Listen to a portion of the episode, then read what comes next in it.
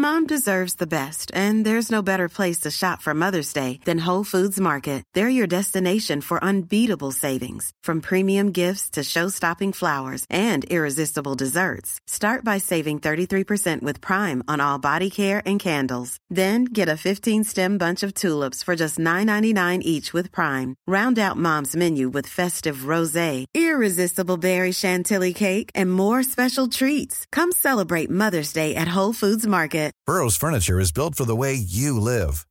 From ensuring easy assembly and disassembly to honoring highly requested new colors for their award-winning seating, they always have their customers in mind. Their modular seating is made out of durable materials to last and grow with you. And with Burrow, you always get fast, free shipping. Get up to 60% off during Burrow's Memorial Day sale at burrow.com slash ACAST. That's burrow.com slash ACAST. burrow.com slash ACAST. Everyone knows therapy is great for solving problems, but getting therapy has its own problems too, like finding the right therapist, fitting into their schedule, and of course, the cost. Well, BetterHelp can solve those problems. It's totally online and built around your schedule. It's surprisingly affordable too. Connect with a credentialed therapist by phone, video, or online chat, all from the comfort of your home. Visit betterhelp.com to learn more and save 10% on your first month. That's BetterHelp, H E L P.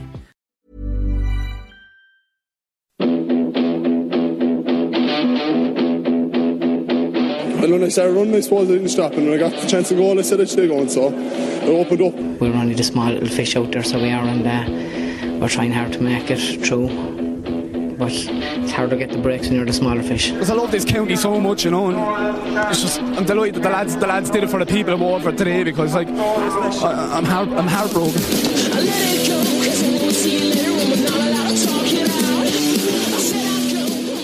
We're into the third minute of stoppage time.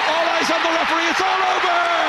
And Kilkenny are the All Ireland hurling champions for 2006. The Rebel treble has been foiled by a magnificent Kilkenny performance. So there you go, uh, Brian. The Rebel treble has been foiled, according to Ger Canning. And, like, I mean, this was a shock at the time. It sounds kind of weird to say that Kilkenny were going into that All Ireland final as the underdogs. And then when you hear, like, Michael Duignan at the end saying, you know, a lot of people in Kilkenny giving out about Cody that he shouldn't have been over the team anymore. Like, it's amazing. But I suppose, like, they'd lost a couple, and usually managers don't get that uh, long in the hot seat in Kilkenny. Obviously, Brian Cody has completely changed that, but but prior to that, they hadn't. So yeah, look, Cork were just on a different planet from everyone else. Um, for a couple of years. Now they had struggled on their way to the final. Like Limerick had run them to a point, and Waterford run them to a point, but still Yeah. they seemed that they were, you know, they just seemed to have to be able to win those tight games and just be able to, um, you know, kind of run teams ragged at, at key times. And they did that in the first 20 minutes. You know, they got some delightful scores. And, and the one that really strikes me is when Joe Deane recycled the ball to Jerry O'Connor coming through the centre. And, you know, there's no one um, tracking Jerry at all. And he slots over a pint from about 50 yards. And that just, I thought, epitomised the running game from Cork. I thought it was absolutely excellent, you know. Yeah, no, like I mean, they, they did they played well, I suppose, in in flashes. But you're right, Cork were unbeaten in 14 championship matches on the way into that, but they had only beaten Limerick and Waterford slightly. Kilkenny had been winning everything that year. They'd won the Walsh Cup, they'd won the league, and they'd won all their championship games. So it was a real a real test for kind of their their young team, and they got over that, and it was the birth of the probably the greatest Kilkenny team of all time. Yeah, and I suppose like Cork had beaten Kilkenny comfortably two years previous, you know, and bear in mind that JJ Watson, who was excellent, and we raved about him here um, Yeah, a couple of weeks ago. out. He was out, you know, with uh, knee ligament um, trouble, and you know Jackie Tyrrell was only kind of breaking on the scene at the time. Same with Taggy Fogarty, so they, they were two kind of you know, well, Taggy, I suppose, was was struggling to hold down a, position probably more than breaking on the scene. But Yeah. um, you know, Jackie, something similar, and you know, it just looked like Cork had you know all the momentum, all the experience, um, kind of go in their favour, and just obviously had that running game which had blitzed Kilkenny um, two years previous, and that they should have had way too much, but just Kilkenny were utterly defiant that day. You know, the the they, they could have won by by a hell of a lot more um, if it wasn't for Ben O'Connor up front from Cork, who who literally kept them in the game in terms of scoring terms. Um, you know, Kilkenny could have been out of sight. And yeah. some poor wides actually. Oh no, they did, they did. We'll get we'll get into them in part two. But the rivalry had gotten like fairly intense at that stage, and Sean Ó hAilpín has since described it like the USA and the USSR back in the day, trying to get the first first person on the moon.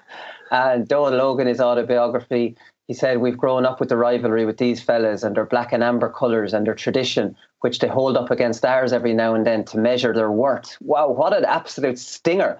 Um, and then he goes on to say, We've grown up and grown apart from them. Now we are the troublemakers, the unforgiven, the outlaws. They are the men you'd want your daughters to marry. So, like, I mean, you know, if this is what was going on in their heads, because there was no holding back in the game. Like, I mean, Tennyson and McCarthy went at it early, like these kind of laying down the markers with the shoulders. Uh, John Gardiner, the dirty pull against across Eoin Larkin's foot wasn't it wasn't even a free, funnily enough.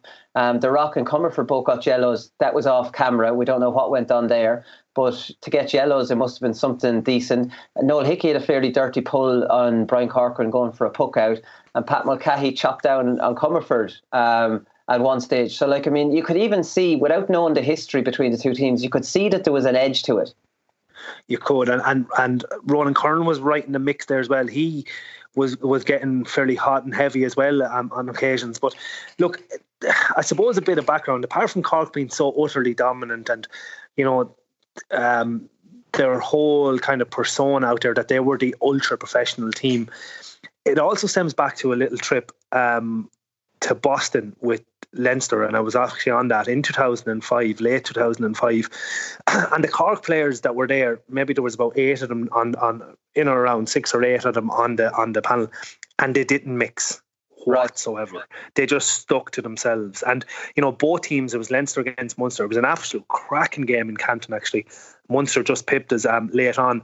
And um, uh, both teams mixed really well, you know, with some, we we landed out and we had pints together and a few beers and same after the match. It was great old crack but the Cork guys just stuck to themselves, and that left a sour taste in a lot of people's mouth. So, you know, so outside Brian, of Cork. So, sorry, Brian. Like, would they be in the same pub as you in a group of their own, or would they just? Oh no, they, they wouldn't even come to the pub. They no, they wouldn't even go. No, and they didn't mix at all. So, like, it was really, it did leave a sour taste in a, in a lot of the rest of the players, and I know Cork players didn't care you know, and they've yeah. gone in public saying that they didn't care. They were, they were, as far as they were concerned, they were after win All Ireland twice. They were going for three in a row. They were on top of the mountain, and they did not care about anyone else. And look, they're entitled to that prerogative, but you know, it did annoy a lot of other people, and it particularly obviously annoyed the likes of Kilkenny, who maybe had a couple of All Irelands in their back pockets, probably more than anyone else, and they used that as motivation. So you could see why there, there's that little bit of. Um, you know, animosity there among players, you know, and, right. and uh, particularly towards a, a, lot of those Cork players at the time. And look, as far as they're concerned, as I said, they were they were doing what they thought was right, and they were more than entitled to it. But it didn't sit well with people, and um, you know, then obviously the whole backstory of where Cork denied Kilkenny three in a row, and now Kilkenny had their opportunity to stop them doing three in a row. So like there was all those kind of little backstories that were coming into it, and that fed into this final, which you know a lot of tension was. You know, it was quite palpable on the field, and as you said, you've you've mentioned a good few incidents there where where it came to the fore. Yeah, geez, that's interesting that you've a like first-hand, you know, experience of that because all the talk was like these all-star trips that didn't mix or whatever. Like, I'm just, I just find that bizarre to think that, you know, you wouldn't like who wouldn't want to go out for a few pints? They obviously just went the seven of them themselves for a few pints. Or they, yeah, were tra- I, or they were trained, or they were trying see, to look. I tell you now. I tell you a story. it's a good one. We land. Uh, Munster flew from Shannon, and we flew from Dublin. Even though our Dublin flight had to stop in in Shannon for an hour or two, and we got a few pints in Shannon while we were waiting to get on the new flight. But Munster had flown on previously, maybe about four hours ahead of us, so they had landed and got to hotel, and we landed in, and we met a few of the few of the players from Munster, and they're like, "You won't believe it." We're like, "What?" like uh, um, Donal Óg is up in the gym and he's with he's he's personal with the strength and conditioning coach from Cork, and they're practicing skipping. It, they're going crazy. So, I think the boys had gone up to check to see where the pool was or jacuzzi, and here Donal Óg was in the gym, like after just landing.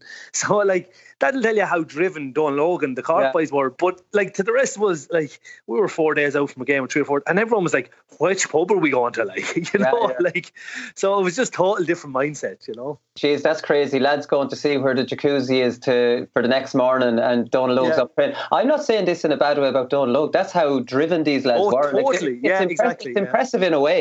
Yeah, yeah, yeah, yeah. Like, look, it, there's two sides to every kind. It's hugely impressive, and probably that became it's probably not the full norm now, but you know, people are a lot more aware of the need to do real intense work in the gym and all that. But back then, 2005, lads were looking at him as if he had two heads. Like, yeah, you know? there's no doubt that Cork team were before their time. There's no, there's no doubt um, they were. Well, they they moved things on. Like you're right because you wouldn't think twice now if you heard the Dublin footballers went on their team holiday, but they went to the gym straight away to you know loosen out their legs. Yeah. And, you know that wouldn't you wouldn't even flinch at hearing that kind of level no. of professionalism.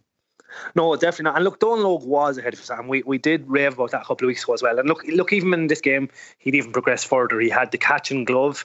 His contacts were changed. You know, he had these. Um, they looked like they were almost red contacts. He looked like he was um, a robot inside the goal. I remember they, they, freaked me out one day down in Páirc Uí Chaoimh. Um, I was like, "What is wrong with that lad?" And then you look, clo- you know, you kind of look again, and I, I don't wear contacts, so I don't I don't know what the, the of them or, or, or anything. But um, you know, it's just he had he had brought things and he was constantly thinking of how could he improve his game and, and like he just was obsessed and, and, and look he brought goalkeeping to a new level almost. Yeah, so Cork were given out about the grass in Croke Park after the game. Uh, you can call it sour grapes you could say, like, it's funny enough. Um, John Allen says the grass was way too high. If you walked out any club pitch and saw grass like that, you'd be complaining straight away. It completely ruined out ground hurling, as if Cork would ever entertain ground hurling. He says the he says the truth is the pitch does not match up to the rest of what is a fantastic stadium. So they were giving out about that. Nicky Brennan, a Kilkenny man, you know, to throw um, a, a, bigger conspiracy onto it the Cork people would say Nicky Brennan didn't cut the grass because it suited Kilkenny. I'm not sure how it could have suited Kilkenny. Maybe you can explain to me. Or like again, this is a conspiracy theory. I'm not saying this is what in any way hmm. what happened. Well, it certainly was extremely long, and I can attest to that because uh, 2006 was the 25 year anniversary of the 1981 All Ireland uh, winning team for Offaly, and I was on the field that day for my dad going out to do all the you know waving at the crowd and all that. And it, it, the minute we walked out, we were actually struck with how long the grass was. It like honestly, and if you look closely now, now obviously I was looking back at it through those lens. If you look at the match again and look how the ball literally got lost in the grass when when maybe you might see Joe Deane placing the ball for a free or the same with Henry Shefflin. Or if you look, if they st- stood down sometimes, like the grass was coming up right to the kind of up to where your socks are in your boots. Like it was it was crazy. Like yeah. I never seen anything like it. I've never seen Croke Park anywhere like that. Usually it's a carpet.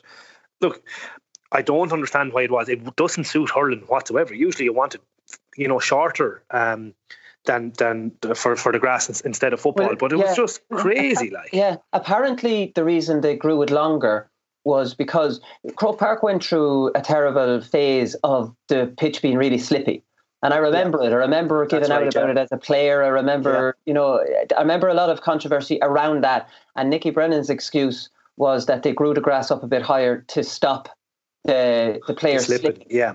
And still, players did slip on occasion during the game, and you did actually notice that. And, and I think it was Martin Comerford changed his boots early on there as well, because yeah, you had to wear six stud, and we, we said that a couple of weeks ago. Yeah. But look, ground hurling was gone it is it, like you can see why Cork were giving out about. They said that you know they grew the grass to try and slow Cork down with their running game, with thinking balls down the line that they might hold up in the grass.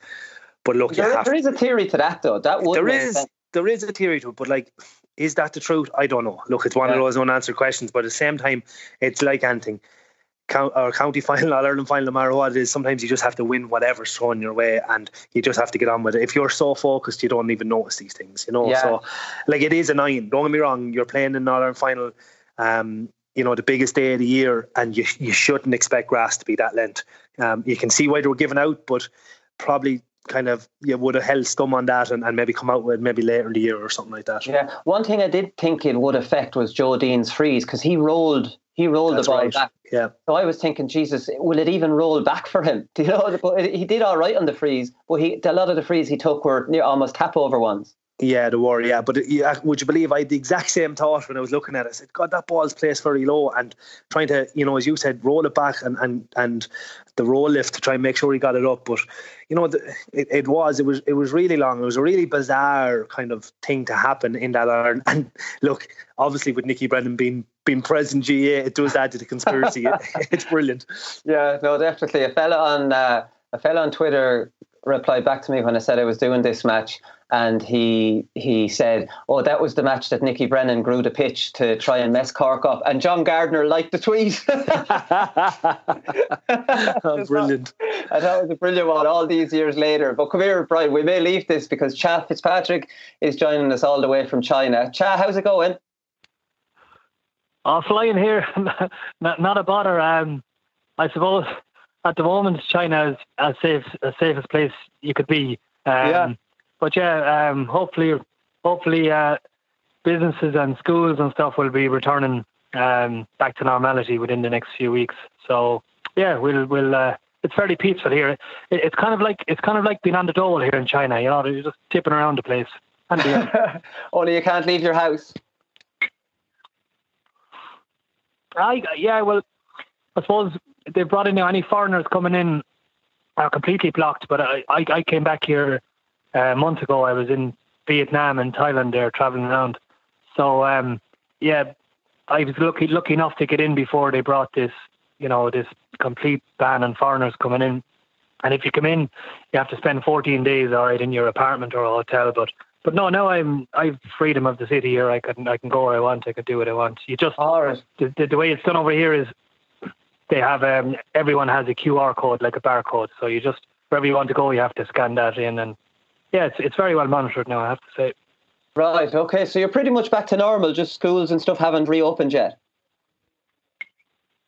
Yeah, yeah. Um, we're like I think maybe like the teachers in Ireland or England or America. We're teaching online ourselves. So um, yeah, that's kind of the situation for for the next few weeks. And geez, it's nearly this must be week eight, I'd say at this stage. So yeah, it's been a a bit of a disruption, all right. But um, yeah, well, what can we do? I suppose. Yeah. How close? How close are you to Wuhan? I'm only a stone a stone's throw from it. Um, to be the next the next province up, I suppose. I'm I'm in I'm just north. I'm in the I'm in the middle of nowhere here in China. Uh, a province called Shanxi, and uh, Hubei is the province beside us. So um, yeah, I'm like I'm in the heart of China, but I'm lucky now I wasn't uh, caught up in uh, in the province of Hubei or, or Wuhan. but uh, yeah, so um, yeah, we've the cases have been pretty low here. But Right. yeah, everyone everyone kind of follow everyone follows the rules here, you know. Right. Oh, I'm sure to do. I'm sure to do. Come here. We're talking about the 2006 All Ireland uh, final here, and we were just talking in the studio here about the bit of controversy about the long grass in Croke Park. Do you remember? Do you remember that going on? I think Cork, Cork were complaining about it.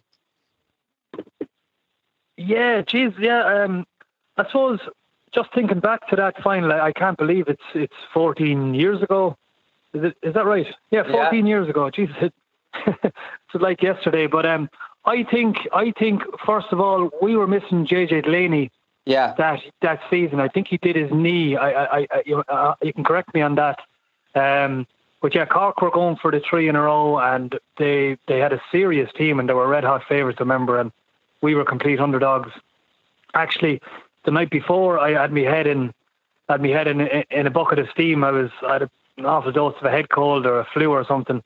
So um, yeah, it was kind of. But I, I wasn't going to miss that final, and it was kind of adrenaline got us through. But yeah, I remember I remember just going out for a few pucks before the match, and it was yeah, it was the grass was extra long. It was so somebody made a massive mistake. Like the, the I don't know how it wasn't cut the night before the All Ireland or two days before it, but we we didn't really complain. We just got on with the job, and um, yeah, we I just remember we had lots of hunger and we were uh, building in confidence all year. But it's yeah unusual at the time for Kilkenny teams to be going in as as underdogs, but um, yeah, we we we were we were building serious momentum then.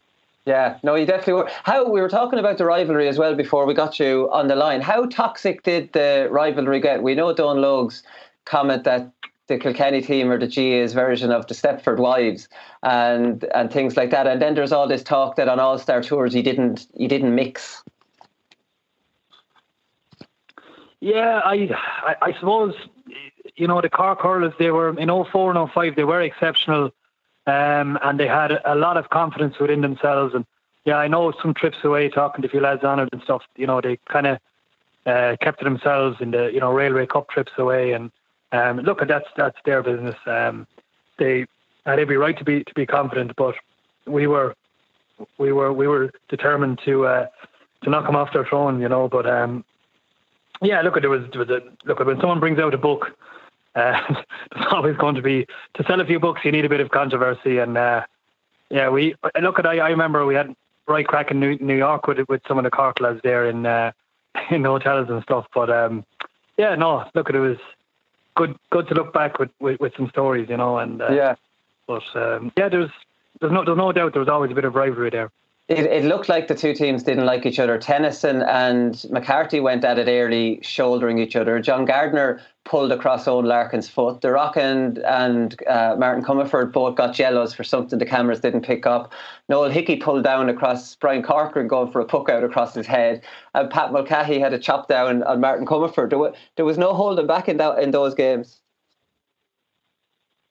Yeah, now that you say it, there there's some serious um, matchups there between you know serious hurlers at the time. So yeah, it was it, it, it, was it was tough. It was tough going, and I mean, anyone sitting on the throne is not going to be dethroned pretty easily. And, and Cork were going to were going to fight, and if they had to get tough, they were willing to do that. But I I, I remember before that game going out, or maybe half time, but uh, the likes of Noel Hickey. I remember Noel Hickey had his absolute venom coming out of his mouth. he was absolutely uh, raw, determined to, to, you know to win that game. And I know maybe he had a bit of history with with uh, Corcoran, but he, he he had a score to settle with Brian Corcoran, I think, in the in in, in the 06 All Ireland, um, yeah. or with Cork maybe. But yeah, we, we we just were not going to be stopped that day, no matter what. Um, and also, if you go back further in the year, remember we had a a very a very productive uh, session down in Seafield, a training session down there in Wexford, and uh, yeah, even even a, uh, a retired a retired uh, fitness trainer, Mick Dempsey. Uh, geez, he was he was kicking chairs around the place. he, he was he was firing us up for the for the championship ahead. So we, we were we were really had something to prove, uh, something to prove that year. Yeah, because like I mean, there's no doubt you were fired up. Like you were hunting in packs, and that became, you know, your trademark. I wouldn't say you played brilliantly in the match. No, it was it was it was a complete dogfight. Um, yeah. You can say maybe the long grass didn't help the ball moving fast. Um, and I suppose you have to remember a lot of us Kilkenny players were not we're only trying to make a name for ourselves. Um, you know, we had a disappointing two years previous, and with the likes of Richie Power coming through, like he, he was known, maybe well known name from minor and under 21, and John Tennyson was coming through, and um, Jack. I remember even Jackie Tyrrell. Jackie was the captain that year, and his confidence. He'll tell you that himself. His confidence was all over the place. He was cornerback, and he wasn't sure of you know his starting position, but you know he delivered. He delivered on the big day, and from that, you know, uh, like a lot of players, built a huge platform and foundation to to go on and win the four in a row. But uh, yeah, we were, you know, Cork, Cork lads like Sean O'Halpine, Gardiner, um, Tom and Jerry midfield, you know, and Ben O'Connor's and geez, they were they were the big names at the time, and we were only young lads up and coming, but we had a good mix of of young lads and uh, lads like Noel Hickey there, and uh, Henry was Henry was still running the show, and but but we were missing JJ Delaney. And I think that that goes to show uh, the strength we had in depth, you know, and we always had that for, for those four years or, or longer. Yeah, because JJ had put Ben O'Connor in his pocket the year before, um, or two years before, or three years before in the, in the final before when Cork um, had beaten Kilkenny. But you kicked on from that because there was a nervousness about yourselves in that final. But once you won that, you stopped Cork. Geez, you went on to dominate then, Chad. Like, I mean, arguably the greatest team that's ever played the game, and that you just started blowing teams away. Yeah, that really that that yeah that platform set us off, and I, I, I think to be fair to all the lads, you know, everyone kind of kept their head on the ground. Everyone remained focused, focused, and you'd have to give credit to, to Cody there for keeping us all on the ground. And I suppose it's difficult to keep young lads, you know, young lads in their twenties, and uh, to, to, keep them grounded and and focused on the job. But in no way did anyone kind of get ahead of themselves, or there was, you know, never a talk of three in a row or four in a row. It was always there, but not within the camp. And yeah, um, no, we we just we we we hurled in the present, and we always kept focused on on the next game, even whether it was a league match or a championship match. Um, so yeah, no, that we we built up some serious steam uh, after that because that really gave us the confidence to say, yeah, we're good enough for this. A lot of young lads were blooded in. Uh, even like myself, I've just moved to midfield, and we our our self confidence completely grew, and um, it sets the stage for a, a great a great run. Yeah, I think kind of 2008 you might have been at your peak. Nobody laid a glove on you that year. You beat Offaly by 18 points, Wexford by 19, you beat Cork by 9 in the semi final, and then you destroyed Waterford by 23 points. That was the year um, you captained them. So, like, I mean, you were untouchable in 2008, really.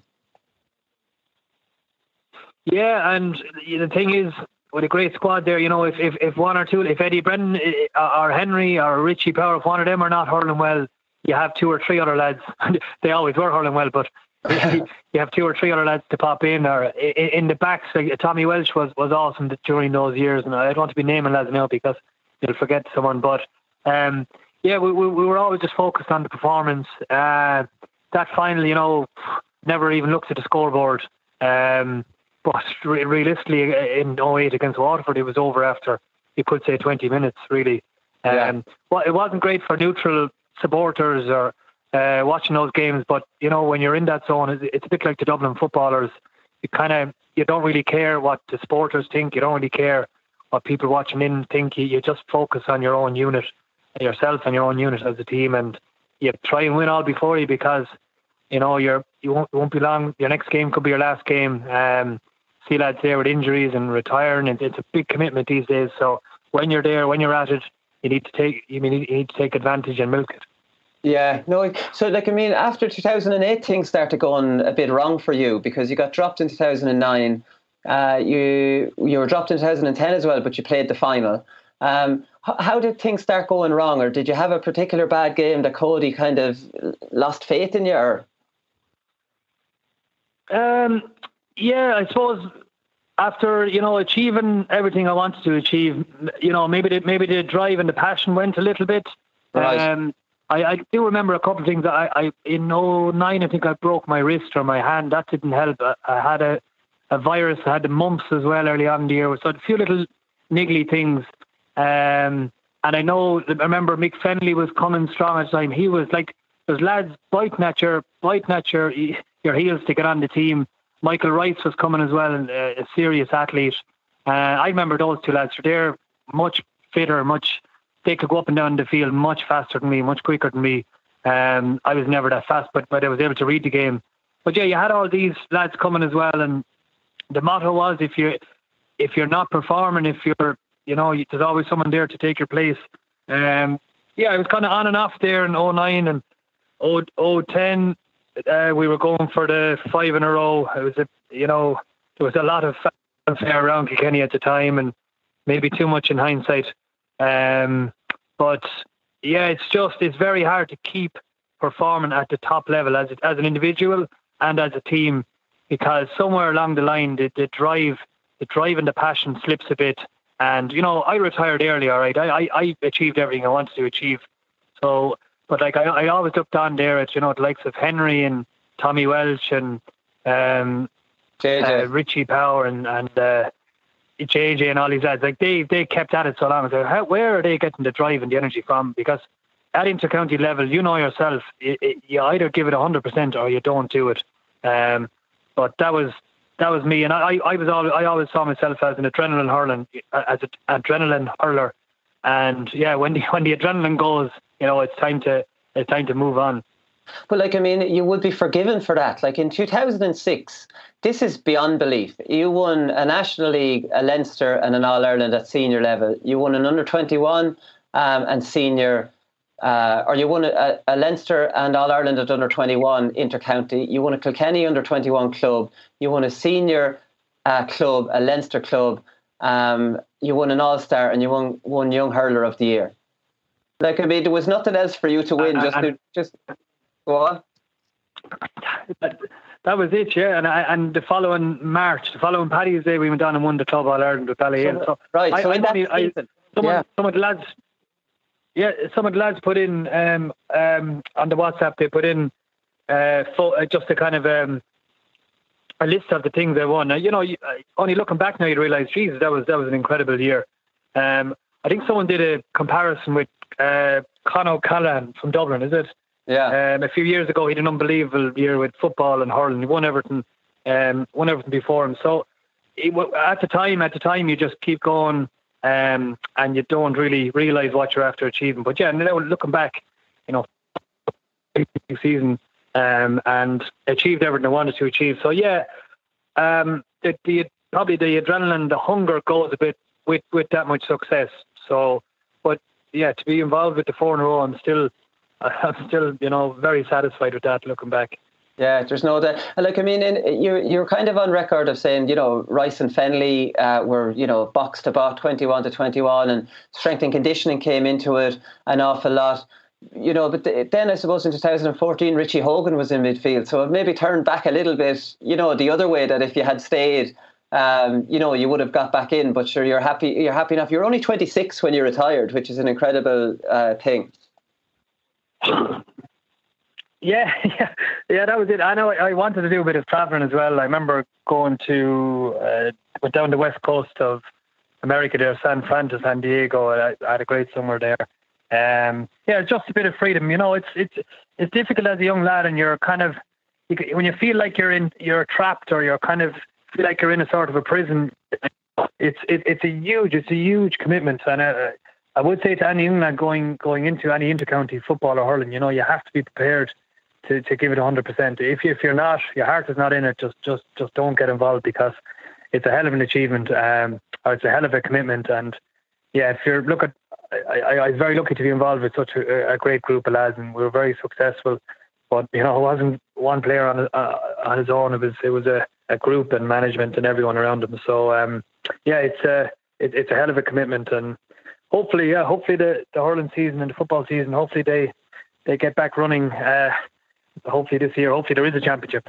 Yeah, no, exactly. You mentioned when you say you're you're in, a, you felt like you're in prison. Like, I mean, I dropped off the panel lots of times, and I always felt that I was trapped a little bit in that you didn't, you wanted to, you wanted to leave it, that you weren't really enjoying it. Especially uh, whenever if I was on the bench or not getting on with a manager, I wasn't enjoying it. I wanted to leave, but there's a lot of pressure from fa- like family and different people that you'd be letting down by doing it. You know, so sometimes you feel stuck there. That's it. Yeah, that's an interesting point. I mean, look at all you know yourself playing underage. Me underage, you're always kind of known as a hurler, up and coming hurler, a footballer, and you have a reputation, and it's kind of your identity you've built up all your life. And uh, um, yeah, I know, I, I know for a lot of lads when they're thinking about will I pack it in or will I give it another year, see what happens. Um, yeah, for, for, for me, I, I just I just knew it was the right thing to do. I, I I, I just felt it was it was the right time to go. Um, it, it was just when the passion or the hunger is not there. It's like the way I saw it was like climbing Mount Everest. You know, I've, after climbing it five times, I said, Jesus, is it going to make any more any difference if I climb it one more time? I, I just said, look, if, if you're not going to bloody if if if you're not ready to put in 100, percent I said no, don't bother. Um, give somebody else a chance who, who would appreciate it. But yeah, I, I suppose all the all the way up underage, I was always used to kind of starting, and um, I, I was never a player to to spring from the bench and, make an impact. I either either I was flying from the start, or I, I just throw coming on and um, making making a big impact, like like Billy Byrne or, or like uh, what's that lad from Dublin there? I, I, that footballer, I can't think. Kevin of his Kevin McManamon, yeah. Oh. That's that's the lad. That's the lad. Yeah. you sound like you're a very relaxed uh, Cha. You sound like not not too much is going to phase you in your life. no, no. Take it nice and handy. And if it, the day you panic is the day that's the, that's the day you can't do, you can't think, you can't do anything. So no, I, I'd never, I'd never panic. I'd have a very low stress rate. Uh, heart heart rate is low. Panicking will get you nowhere. Worrying will get you nowhere. And uh, yeah, take it nice and handy. So how how how is the? Are you learning the Chinese? Um, are you picking up the language over there? I'd say that's uh, the, the, joke is obviously uh, understanding Chinese writing. You know, it doesn't look very easy. Yeah, there's yeah Chinese is, is, is very difficult, so it does take time. Uh, best way to learn it is to listen first. You have to listen to four different tones, and yeah, they have the symbols all right, but there's what's called a pinyin, and pinyin is like uh, our alphabetical letters, and it has 26 letters and all that. That it's easier to learn the that first, and the symbols are the meanings. Uh, so oh. yeah, it just takes it takes time like when you look at it first, it looks completely, yeah, it looks completely um, uh, relevant. But but when you break it down, it is it is possible. But you know, give me give me two or three years, and I, will be able to speak uh, fluently at it. Good man yourself, Chad. Well, come here. Thanks very much for taking the call. Uh, take it easy over there. No bother. Okay, Wooly. All the best. Good man. You can't touch this touch this. A few weeks later, they played Kilkenny below Nowlan Park, the same year. And oh, they were being hockey. But the camera went in, uh, thought, there was a fellow warming up. And Jesus, you should see him. he had a fuck. He was massive. Legs, arse, built. But I bust out laughing watching him. there he was, the epitome of what I said. I told you, homeboy, can't touch this. Yeah, that's how we living, and you know, can't touch this. Okay, so Kilkenny 116, Cork um, 113. It was interesting a few positional changes Kilkenny made from the very start of the game. Brian Henry went in on the rock because, you know, the rock was Blackguard and Martin Comerford the last, you know, the two years previous. Eddie Brennan went out on Sean Ó hAilpín, who got the better of Henry two years previous, and Richie Power went into the corner. So immediately, I thought Kilkenny kind of are on the ball here with a few of these changes.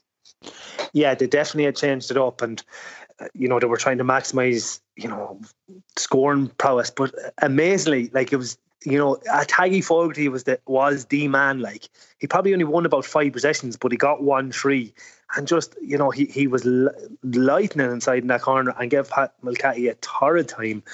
And you know Henry did well. He'd serious battle with with uh, Diarmuid Diarmuid O'Sullivan. Now Diarmuid played on the edge. He really did that. Then now he was he, he kind of got away with a lot of real tough stuff got pulled up just at the very end was whinging to Barry Kelly.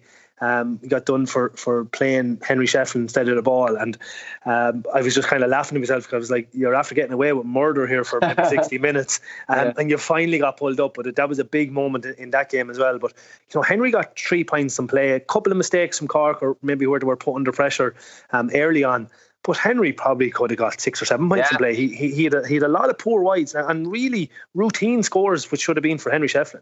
That was the thing. I, I didn't even put him into performance of the weekend, even though the good things he did, he was brilliant. But the wides yeah. were just uh, the wide, the wides and the deflating wides when you're a talisman like that. Now he played well. I thought it was interesting at the start of the game. Kilkenny hunted down Pat Mulcahy coming out, and he caught the ball twice. And Henry actually celebrated that to the crowd like it was like it was yeah. for a goal. But I, I remember like it used to annoy me with hurling analysis that all analysis used to come back to intensity. And it like right up until 2010 11 12 when you're starting to get a little bit like right this is par for the course right? There is, but there is no doubt the only way i can analyze that game is Cork could not live with Kilkenny. The intensity no. they brought to that game. And that like at that time i would say that's fair analysis of that game. Yeah. Like they that was probably the real birth of you know, and never went back after that. It, it, was maybe happened the odd time before that, but it was the real birth of forwards just becoming out and out defenders as well as as ha- attackers. You know, up yeah. to then it was done in patches. You know, and it was like, oh yeah, they're working. On.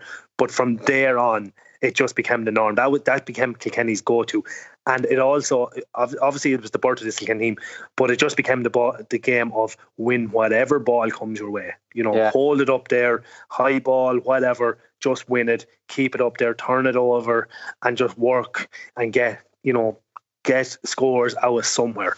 And, you know, it was still reasonably low scoring. Like 116's, like, you know, that wouldn't come anywhere close to winning All Ireland nowadays, you know, and um, no, you know, even even the halftime score, one eight to eight, like it was mad, really. Like I wouldn't say Kilkenny played played uh, played that well at all. Like Cha no. even Cha even uh, like admitted that they were nervous, you know, yeah. and those what those wides would feed into that. So they never let down on their intensity and their work rate up front and in the defence. Their their effort was massive, but there was definitely a nervousness about them where like they could have they realistically they should have beaten Cork by seven, eight, nine points that day. Yeah, because look, as I said, apart from Ben O'Connor, none of the rest of the forwards made any inroads whatsoever. You know, Joe Deane got a great point starting off and set up Jerry O'Connor, as I said, but thereafter, you know, he he got okay, he got little or no supply, but like you know, he didn't have any influence And again. Brian Corcoran, um, you know, didn't get a puck off Noel Hickey. He completely, you know, Noel Hickey completely um, turned around what happened to him two years previously. You know, and, and Jackie Tyrrell was was steady in the corner. Um, and you know, in reading Jackie's book as well, he he was only starting to come in the scene then and was very nervous going at that and wouldn't have started that final only for Jay Delaney was out. Um, you know, so John Tennyson in probably in the first 20 minutes had a great battle with Niall McCarthy, but you know, as the game wore on, Niall McCarthy's influence on the game completely um, you know, diminished.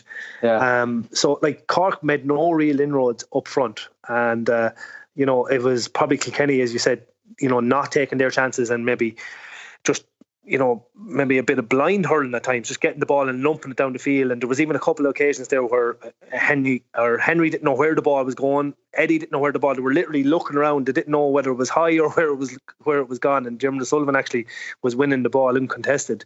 Um, so there wasn't a huge amount of fluency to Kilkenny's hurling either. I think you're you're right on that. I think their defence really uh, was outstanding, Kilkenny, like 113 for Cork. Like, I mean, I think they identified Brian Corcoran. You're right, Hickey did well on him, but Tommy Walsh was back doubling up on him. Tennyson was was dropping in front of him for puckouts because he was actually a target for Donal Óg's puckouts on a couple of occasions. And then in the second half, Cha was well back and you know back winning ball back there and it, it was almost like you know, like the intensity from the forwards but there was a ravenous intensity to their backs as well Oh yeah, hundred percent. And like T- Tommy was loving it. You know, he was stuck in the middle of and he was coming yeah. out with ball and he was just turning and driving it down the field over his shoulder. Um, you know, he's just he did a lot of doubling up now. In fairness, Tommy. Yeah, Tommy yeah. Helping, he was helping other lads out an awful lot.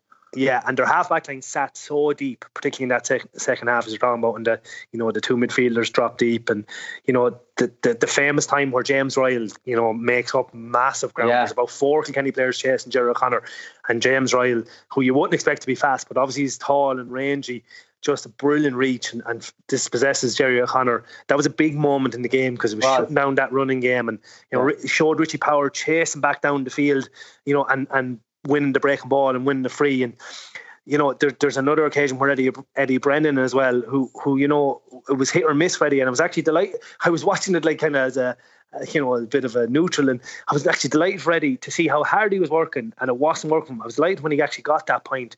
Um, and then another stage after he's working deep down the field and doesn't get anywhere near um, the, the, ball carrier, but he sees the run of Ben O'Connor kind of in the corner of his eye and he tracks him maybe about 30 metres. And it just showed how, as a unit, how hard they were working.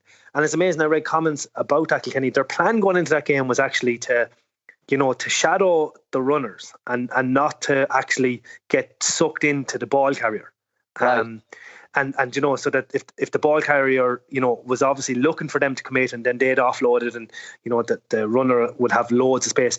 But when that all went out the window the minute the ball was thrown in. They were just so ravenous and they just hunted in packs. And it was probably the hunting in packs which you know caused those turnovers to actually happen. It was amazing that their plan just went out the window when the ball was thrown in yeah, I think you're right though. That was a big moment by Ryall, and because that was midfielder to midfielder in a running game. You know, Tom Kenny hand passed to Jerry O'Connor and he's away, and that's what Cork were known for. But but James Ryall was able to stop him.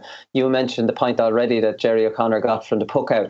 Do you notice Donal Óg's uh, signals for the puck out? So I was going to say I was watching this and I started pausing it and I was saying I'm going to try and crack his puck outs now because he put his his signals. So he put his fist up in the air first and I went long to Brian Corcoran, just a closed fist straight up into the air. And I went, right, I'm going to look out for that again now. And then the next one, or a couple later, um, he put his hurl up in his left hand. and that puck out went to Joe Deane on the 45. Joe Deane had come out to collect it. The problem was he had signals. It's just the camera didn't go back on him in time to see the signals before the, you know what I mean? For, Yeah. Before the. So I was like, I'm really going to enjoy this now, trying to figure out who he. You know, but if there's a trend, you know, like Yeah. if this goes up, because he could change them every game. But like I suppose in the one game he could get away with it. Um, he was actually pulled up for two puckouts that were taken too quick, which seemed to be, um, you know, Duignan uh, was commenting on that, you know, as if that, you know, that's fair enough. Yeah, I thought the both of them were fair, particularly.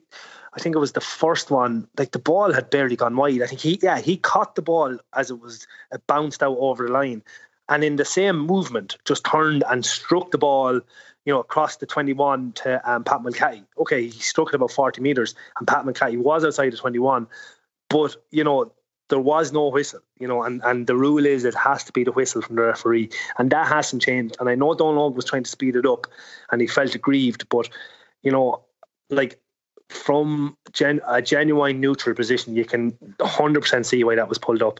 And the, it was the exact same situation with the second one. The ball had just, I think it was a wide shot or something, and it, like he had another ball in his hand. You know, I was actually Yeah. watching him in that situation. There was a young you know, lad so- throwing him a ball there, wasn't the umpire? There was yeah, there was there was a young lad, but maybe the young lad had slipped the ball to him as, as, as you know, Donald probably noticed it was going wide or something. But like he literally, the ball was only hitting the back net, and Donald was poking the ball out. You know, Yeah. so that's how quick it was. So I did think both of them were fair enough. You know, Right, right, okay. Obviously, the goal was the big uh, turning point of the of the game, where it gave Kilkenny the breathing space that they deserved. Um, and that was a puck out to Comerford, which nearly all the Kilkenny puck outs went to Comerford and gave a ball in and it bounced off the Rock's hand. How did it bounce straight out like that? Is, unu- is it unusual for a ball? It's almost like the Rock passed it back to him, but he obviously was trying to catch it, but it must have hit the, the heel of his hand because it hit It- something hard because it bounced back out like unusually. yeah, it hit it, it probably hit either the palm of his hand or, or the heel of his hand. You know, so you're always trying to catch the ball in your fingers, right? Um, and the top half of your of your palm, but predominantly in your fingers. So it obviously hit his palm, or and I'm nearly certain it was his right hand he was trying to catch the ball with. He see he was trying to hold off Eddie Brennan with his left hand, and his right hand isn't his predominant ca- catching hand. So right, you know. You might catch them, but you won't be as you know as natural catching the ball as in your as in your dominant hand or your catching hand.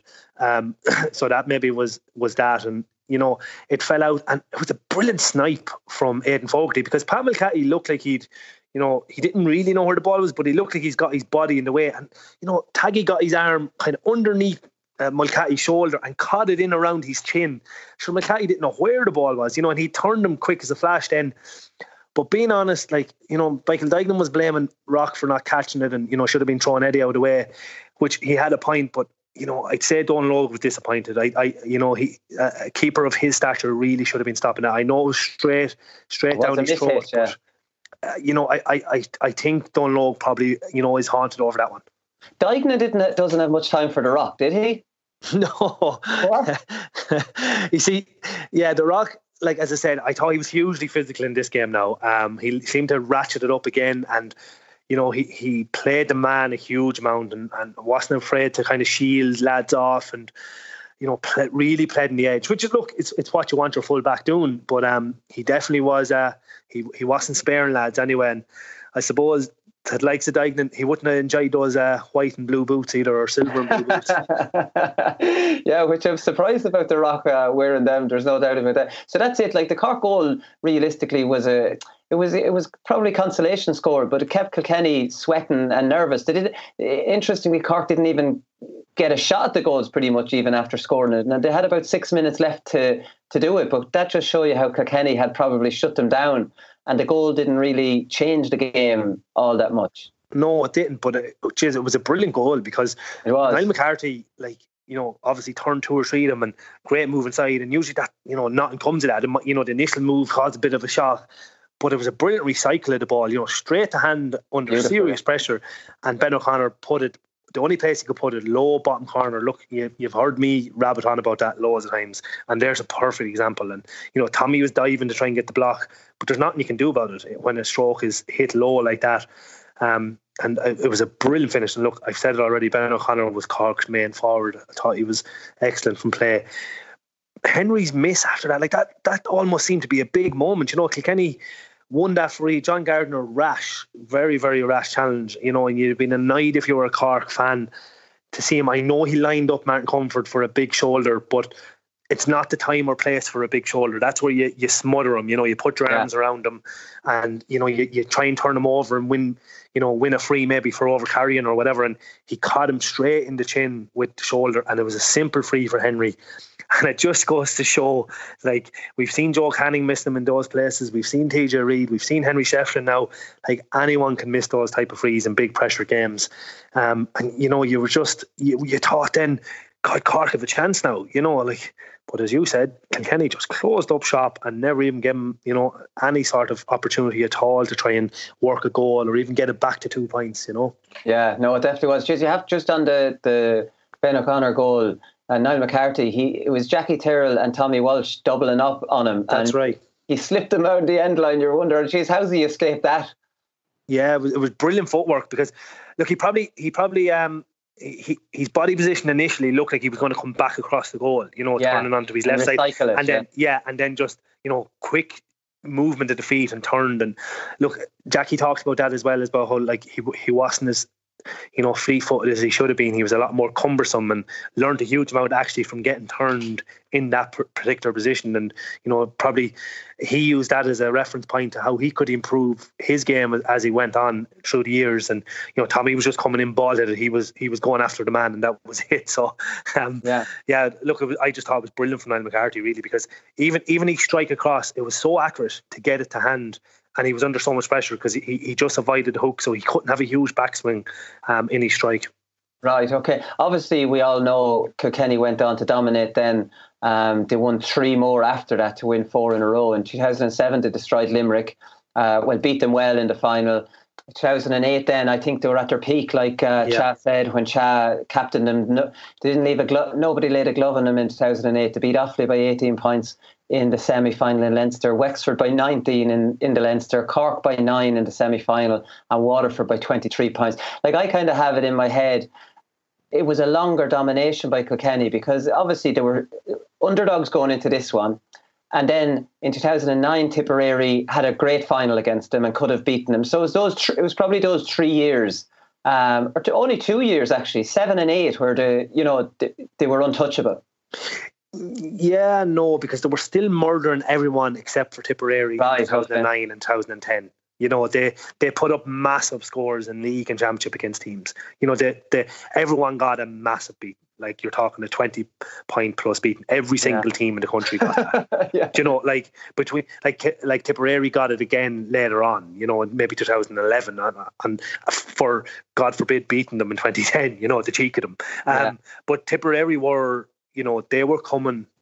Um, and the start of that was in, you know, obviously Sheedy took over, but the start of that was that National League final in 2009, which went extra time. That was an absolute cracker. Um, and and I remember I was on an All Star trip in uh, 2009, and Liam Sheedy was there, and uh, we were in Buenos Aires, and um, I remember chatting him about it, and he just said, um, you know, he just was extremely confident that they had Kilkenny's measure, and I was kind of half, you know, looking at him going.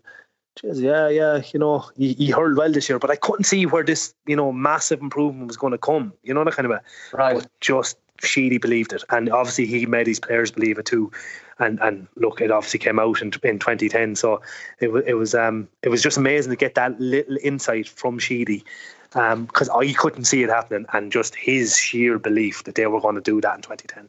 Right. Okay. So maybe you're right. Then I'm talking nonsense because they obviously lost it in 2010, but then won in 11 and 12 again. So they won. They won six out of seven All Irelands. Yeah. Yeah. Like it was just uh, like T- Tipperary were the only ones that were literally able to bring them to the brink you know, in that time. And and they weren't able to stand it either. You know, the, the, it was an absolute classic in 2009. It, it's one of my favourite All Irelands yeah. I've ever seen. That Tip and Kilkenny game. Loads of talking points. We'll definitely have to cover that one. And, you know, like Tipperary, apart from them, though, no one else kind of consistently could run them close, you know. Right, right, okay, yeah, because and they won leagues in six, nine, and twelve. So they won, yeah. won league and championship doubles in three of those years. So yeah, you suppose you're right, and it, it was Tipperary actually giving them decent games in national league finals around that time too. Exactly, yeah. So that rivalry between you know what what was initially Cork and Kilkenny it definitely that that was took over completely between Tip and, and Kilkenny, and it was a brilliant rivalry. You know, that, as I said, it's something that we're going to have to look at because yeah. you know Well, you, you've all you, you've all those games. You know where where Lar Corbett, you know, ran amok in 2010, but then obviously that that farce that happened where he's trying to mark Tommy Walsh and Jackie oh, Turner, Oh, yeah. Pa That Burke 11. got up in it as well. So you know, so it was a brilliant rivalry though. There, there were yeah, but there, it was a brilliant. There were I would say there were more brilliant games than a brilliant rivalry because nine times out of ten Kilkenny were winning it. They were just brilliant games. Can it be a rivalry when one team ends up winning most most of the time? but still, still they stopped, and that that was the one that will always hurt Kilkenny. They still stopped them to win that five in a row, you know, and yeah, and they fully deserved it, obviously that day. So that that that that is the reason. While, as you say, Kilkenny still dominated them, um, Tipperary were still the only ones that could ever actually, you know, beat them and had that confidence slash arrogance, and I, I mean that in a good way. Um, that they, no matter how good Kilkenny were, they still fancied themselves that they could do it. And Cork um, disappeared incredibly because there was a lot of talk in 2006 about a Cork domination, um, incredibly. And then in 2007, Waterford beat them twice. Um, in 2008, Tip beat them in Munster, and Kilkenny beat them by nine in the All Ireland semi final. So now the gap is out to nine on Kilkenny in in just two years after that All Ireland final. And then Galway beat them in the qualifiers. 2009, they didn't even make the All Ireland quarter final. And the 2009 team had Donal Óg Cusack, John Gardiner Ronan Curran, Sean Ó hAilpín, Tom Kenny, Jerry O'Connor, Ben O'Connor, and Timmy McCarthy still on the go. so, like, I on the mean, go, yeah. it- it- probably not good enough really from Cork, and they had a couple of they had a, they they had, they had a, a PR disaster where they opposed Gerald McCarthy's appointment as manager, who was a, a legend in Cork, and then they rode in bet- behind the footballers um, to get rid of their manager, and the public perception just went completely against that Cork team. Totally. And there's one point uh, or one match which probably this all came out, and that was actually Kilkenny and Cork in the National Hurling League in Nowlan Park. And it was around, oh, it's 2010, 2011, around then. And Kilkenny annihilated them. Th- that- Yeah. This is what you're talking about. They beat them by 20 points. And the Kilkenny crowd were ravenous the same day. They just, every single score was was like cheered as if it was the winning point in All Ireland. It was just unbelievable. And Henry came on as a sub and drove it on even more. And they just they put the foot on their throat and just did not give them an ounce of space. And it seemed to be like you're getting what you deserve now for everything you've that you, you've done down through the years, kind of thing. It was just, it was, it was an amazing game, like to, to look back on that National Hurling League game because it was um, Kilkenny just like it was like it was just like they were, you know, beating them and wanted to humiliate them almost. It was, it was Right. amazing. Right. Okay. I would. That wouldn't have been after Donal Óg's book. Donal Óg's book would have come after that, I presume. I, I, I am nearly certain it would have been after that, yeah. I think so, yeah, because I, I, I, definitely, I think the line in his book where he says, like, and this is Kilkenny, you're taught, this just shows the kind of cockiness and the confidence, and I don't mean this in a bad way again, of of Cork and Donal Óg in particular, who was probably the leader in that dressing room. And we've grown up with, we've grown up in the rivalry with these fellas and their black and amber colours and their tradition, which they hold up against ours every now and then to measure their worth. Kilkenny have to measure their worth against Cork. Like it's just an incredible, it's an incredible sentence, really. It's Kilkenny we're talking about. Like Yeah, but I suppose like you have to remember, like Cork were the dominant team for maybe the hundred years previous, you know, and they were leading the roll of honour. And Kilkenny were hugely dominant in Leinster for all those years, but they didn't really have Cork's measure only on the odd occasion. So Cork were the, the powerhouse. They were the the big one of the three. And it's only that shift in that Kilkenny team um, where they've become hugely dominant. Like look at the amount of All Irelands that Cody have won, so and how far they've progressed in the title. So, like you know, it was you, you can see where Donal Óg's attitude is coming from, but you know, at still at the same time. I think there were there were great rivals. I don't I, I don't think though that uh, I don't think that Kilkenny at the same time ever were too worried or bothered about uh, about Cork to that extent. I think th- there's always been, especially because they, they border each other. I think there's always been a more um, fierce rivalry with Tipperary. Yeah, no, I think you could be right. Right, we'll leave it there, Brian, and we'll come back with performance of the weekend.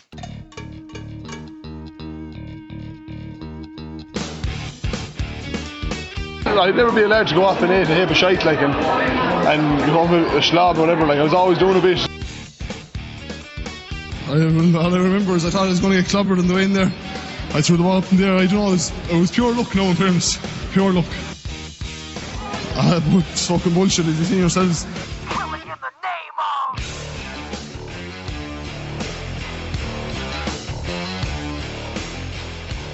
So, performance of the weekend, uh, Brian, and Michael Duignan said in the commentary, he said, Who's going to be the unsung hero? It happens so often in All Ireland finals. Some player, there's, there's nothing made of him beforehand. He steps up.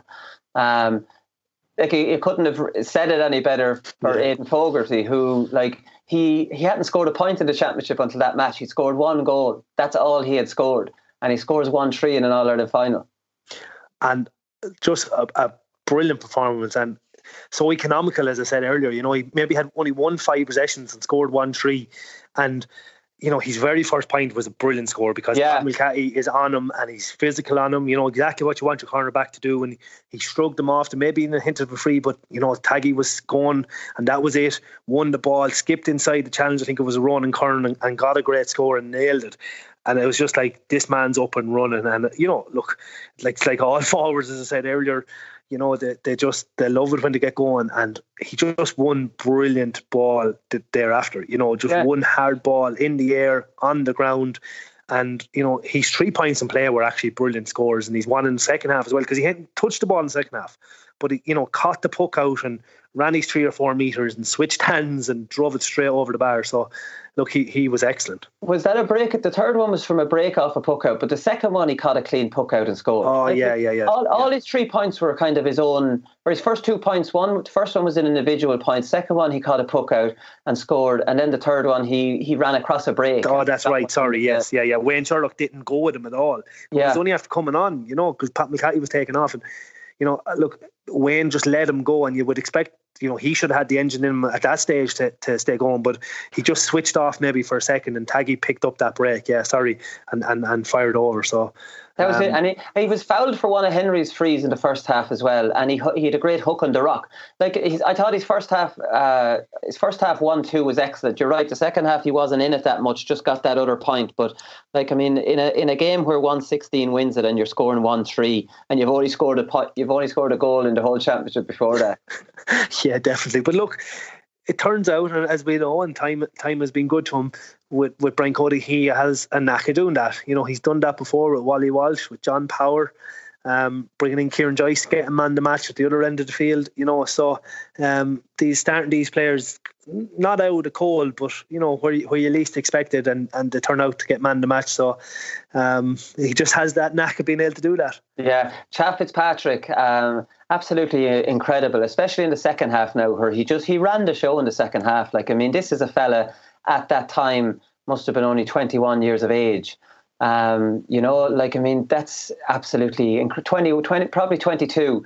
Incredible. Like, I mean, an incredibly likable fella from chatting to him there in China. Like, Cha is just the most relaxed man you'll ever you'll ever meet. And like to give up on all Ireland's just by saying look well I'd achieved everything I wanted to and then he wanted to do a bit of travelling and stuff and leave it to somebody else to win them. My favourite line was like I mean when you climb Everest five times does it really matter if you climb it one more time?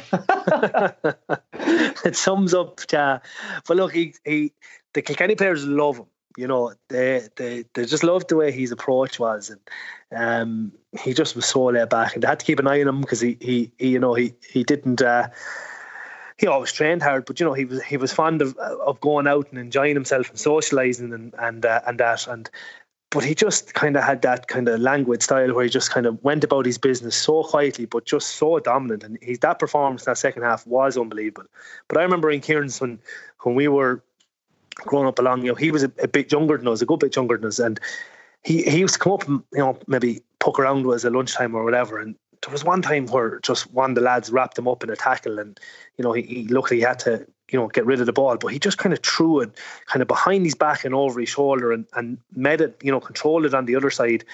And it was just everyone was like, "What is going on here?" Like it just was different gravy. It was like almost like you know soccer, soccer skills in soccer AM or something.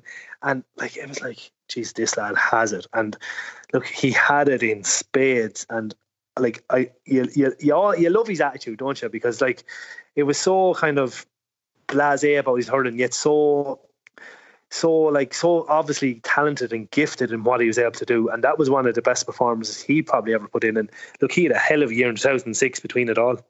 Yeah, and two football kicks in the second half, which will always go down well with me, um, Brian. There's no doubt about that. I know he was just he was outstanding. He was outstanding, um, and he was on the long range frees as well, which I found interesting. Like, did he have a long poke of it, or were they, was he just dropping them into the square, or what? Or how did that come about? He no, he did, and like he used to hit frees. You see, going up along um, for minors and under twenty ones, and you know, he, so when he was playing out midfield um, you know, he Henry just obviously left them left them to him. So they're the same club, obviously, and you know Henry trusted him um, inherently from from that perspective. So you know. He, he was able to score points from distance. We saw that. Like Cha was more a corner forward all the way going up. Yeah, yeah. Your, your typical thirteen, and it was, you know, it wasn't until you know it was tried at under twenty one level that um, it worked. And, and and by all accounts, they played Kilkenny seniors in a, in a practice match between the 21s and seniors, and he ran amok in this game midfield. And then Cody said, right, okay, I've just found a little gem here, and you know, played in midfield from thereafter. So it just, you know, he he was just such a talent that him being in the corner, we weren't getting to see the best of him because you know he wasn't probably didn't have enough pace to be that lightning corner forward like Eddie Brennan maybe. Yeah. And then even though he was strong in the air, you know, it's just a different position to play, obviously, and probably wasn't as patient inside. Whereas he was in the take of it out midfield and was brilliant at breaking ball and you know could score from distance. So it just suited these games so much more when he was when he was put out to midfield. It, it kind of became fashionable a little bit to convert forwards into midfielders at that time, didn't it? The, it, like, it did happen myself, even. Yeah. Did, did, you go out there? Damien Hayes did it. I think he yeah. might have started it. Cha yourself. There's probably another few that I can't think of off the top of my head, but like I mean it, in around that time, it was like put a put a good kind of good skillful player into midfield who can get on ball and throw it around. Yeah, well, for me actually, it was um, I, w- I was maybe played there a bit of club. You know what I mean? You might go out during a game out to midfield or whatever, and you might be able to score points from distance. But with Offaly, actually, it was Ollie Baker came in with us, and Ollie had a, a preference for big players. So you know, our forward line, not one of them were below six foot. So I kind of didn't really stand a chance. there was nothing I could do. I couldn't grow four or five inches um, to put myself into that bracket. So actually, I, I he put me out midfield kind of in training, um, and I was actually on the B team. But uh, I kind of had to take it on the chin, and I said to myself, "Do you know what? If you're going to play me midfield and I'm going to give you no opportunity but to play me. So I had to kind of reinvent myself as a midfielder and do what you said. I was far from a box box midfielder. I didn't have that level of fitness. I never had it. But, you know, what you're talking about, Damien Hayes, Cha, that sort of thing. I said, right, I can win a lot of ball around the middle field. I can win breaks. I can be a link man, and I can maybe pop up with a point or two as, as the game went for, uh, as the game progressed. But I tell you one thing, I didn't have the engine that was expected of intercounty hurling, and, and, and I wouldn't have survived in today's game anyway. Right, right, okay. Tommy Walsh is another one. Um, just outstanding in a defensive um, capacity. Some good clearances, but not not a huge amount of clearances for Tommy Walsh. Usually, he probably drives an awful lot more ball down. Just the, the defensive, getting on breaks, doubling up, just shutting the house down. Yeah, a, a kind of a, one of those, you know, real Tommy Walsh displays, real tigerish um, you know, defiant, win, going after ball, bald headed, and you know, just getting it and driving out through players and driving it over his shoulder. Didn't care where it went, but he was getting it out of that area. And um, you know, he was absolutely excellent. You couldn't hit high ball down top of him because he was going to claim it. Although Neil Ronan did win the very first one. First one, yeah. Yeah, but uh, actually, he thought he'd won the free, but actually, it was uh, John Tennyson had pushed Niall McCarthy just as they were coming to the yeah, yeah. to the high ball. But uh, um, you know, Tommy just, it just as I said, it, it was a brilliant performance, and we have to bear in mind how under pressure maybe that Kilkenny team might have felt going into that. The fact that JJ wasn't playing, you know, he was their talisman. He was their best hurler. He was previous hurler of the year winner, and you know he was a big loss in that half back line. And for the likes of Tommy, he really stood up to the plate and just gave an, an, an exhibition hurling. You know, so yeah. like Tommy had moved you know, as I said, he'd moved back through the lines at that stage. You know, he was back wing back, and he had, you know, found his position at wing back and more natural at midfield. And you know, I, I just thought um, epitomised everything that was good about Tommy. I think it was it was a really funny moment. I thought it was out under the Cusack stand, and I'm nearly sure Tommy was over there. Now it could have been Jackie Tyrrell who gave him a little scuttery one along the ground. And I would say Tommy was thinking in his head, "What the hell are you doing giving me this?" But he rose it up and ran down to where Jackie was and threw it up and drove drove it down the field. Do you remember what I'm talking about? It might not have been Jackie who'd given it to him. yeah, but remember, yeah, he yeah. gave him one in a very tight situation where I'm sure Tommy was thinking in his head, "What the hell are you doing giving me a, a little ball like that for?" Yeah, yeah, yeah. I just yeah, kind of ran back towards him and then and then drove his it down. Yeah, drove yeah, it yeah. over his shoulder down. Yeah, ah, listen, it was outstanding. Martin Comerford was outstanding. Uh, I thought the whole way through, constant target for puckouts, and, and really improved on his performance two years um, before. The I suppose on the Cork team, John Gardiner put Eoin Larkin in his pocket, which is very unusual. Eoin Larkin being as good as he was, and Ben O'Connor could thank his lucky stars that Jack or that JJ got injured in training after what JJ did to him um, two years before. He actually could breathe in this match. Um, so probably those two for Cork, I thought were their two best performers. Ronan Curran probably good as well. Yeah, like I, I thought Gardiner, yeah, he, he was um, very good at wing back. You know, he hurled on the edge or, or well past it. You know, you, you referenced that stroke he pulled on, on Eoin Larkin, but sure, he got away with it, I suppose. That's the way he'd be looking at it. He did flake him and, uh, you know, didn't even get a yellow card for it. And, you know, I- look, as I said, I thought it was a silly free at the end, but he got a brilliant point from play where he where he got out in front of his marker and you know drove up the field and got a great score. And he was actually moved up to midfield. It was actually the third marker that went on Cha that day. That tells you how dominant Cha was midfield because Jesus, yeah. Jerry Connor was moved off and Tom Tom Kenny. Uh, was moved over on him, and Tom Kenny was moved back to wing back, and Gardiner came to midfield. Um, but Gardiner was good. Now I have to give him credit. Um, ben O'Connor, as I said, I thought he was Cork's best forward he you can see where Cork tried to change it up as well. They didn't play him wing forward. They did start him corner on Jackie Tyrrell. You know, they, they would have seen Jackie of the six being the weakest link um, at that particular time. You know, it's amazing we're saying that, but he would have been, you know, for those Yeah. six at the time. It's funny. It's funny Um, that Jackie didn't play badly. Jackie had a No. good game. he did have a good game, and you know, for a guy that was under so much pressure at the time, and you know, you know, didn't feel comfortable uh, playing cornerback, he did. But the game kind of suited him. You know, a lot of high ball probably went down on top of him, and you know, the Kilkenny half back line were sitting so deep that he suppose it was it was ball that suited him. You know, whereas in the second half, you see maybe when Fraggy came on, he won ball out in front of him and caused him a bit of trouble. Actually, speaking of that, that brought Fraggy on and he caused a little bit of uh, danger. You know, he was unlucky for a wide and he'd won a free or two and he'd done quite well. And then they whipped him off again and brought on Keane O'Connor, who was a back. like it was a strange decision by John Allen. You know, Yeah. No, that was strange. All right, yeah. There's no doubt about that. Right, who are we going to gi- who are we going to give it to? Eh, uh, I'm, I'm. It's a toss up for me between Aidan Fogarty and Cha, and I think Cha, because of his influence in the game, and like you said, Aidan Fogarty, he scored one three. He, he he might have only had five or six possessions. Cha over the course of the game was outstanding, and in the second half, like eh, just ran the show. Had three different markers, and took a call for from us from China today. And Yeah. and I and I'd say Cha w- could be asked to go on Dancing with the Stars, and he would say, "You must be fucking joking." yeah. yeah. Like Taggy, a bit of me in the corner forwards union is going, geez, one three for four or five possessions. Like, holy shit, like, what more do you want from a corner forward? And he was exceptional. And he did get the official man of the match.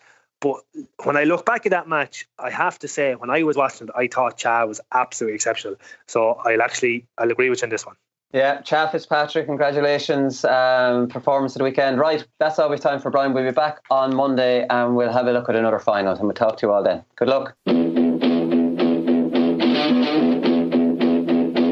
And when I started running, I suppose I didn't stop. And when I got the chance to go, I said I should go. And so it opened up. We're only the small little fish out there, so we are, and uh, we're trying hard to make it through.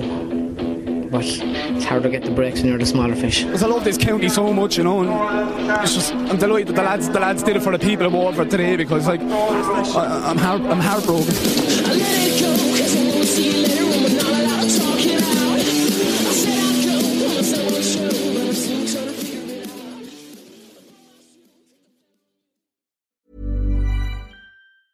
Mom deserves the best, and there's no better place to shop for Mother's Day than Whole Foods Market. They're your destination for unbeatable savings, from premium gifts to show-stopping flowers and irresistible desserts. Start by saving 33% with Prime on all body care and candles. Then get a 15-stem bunch of tulips for just $9.99 each with Prime. Round out Mom's menu with festive rosé, irresistible berry chantilly cake, and more special treats. Come celebrate Mother's Day at Whole Foods Market. Hey, it's Danny Pellegrino from Everything Iconic.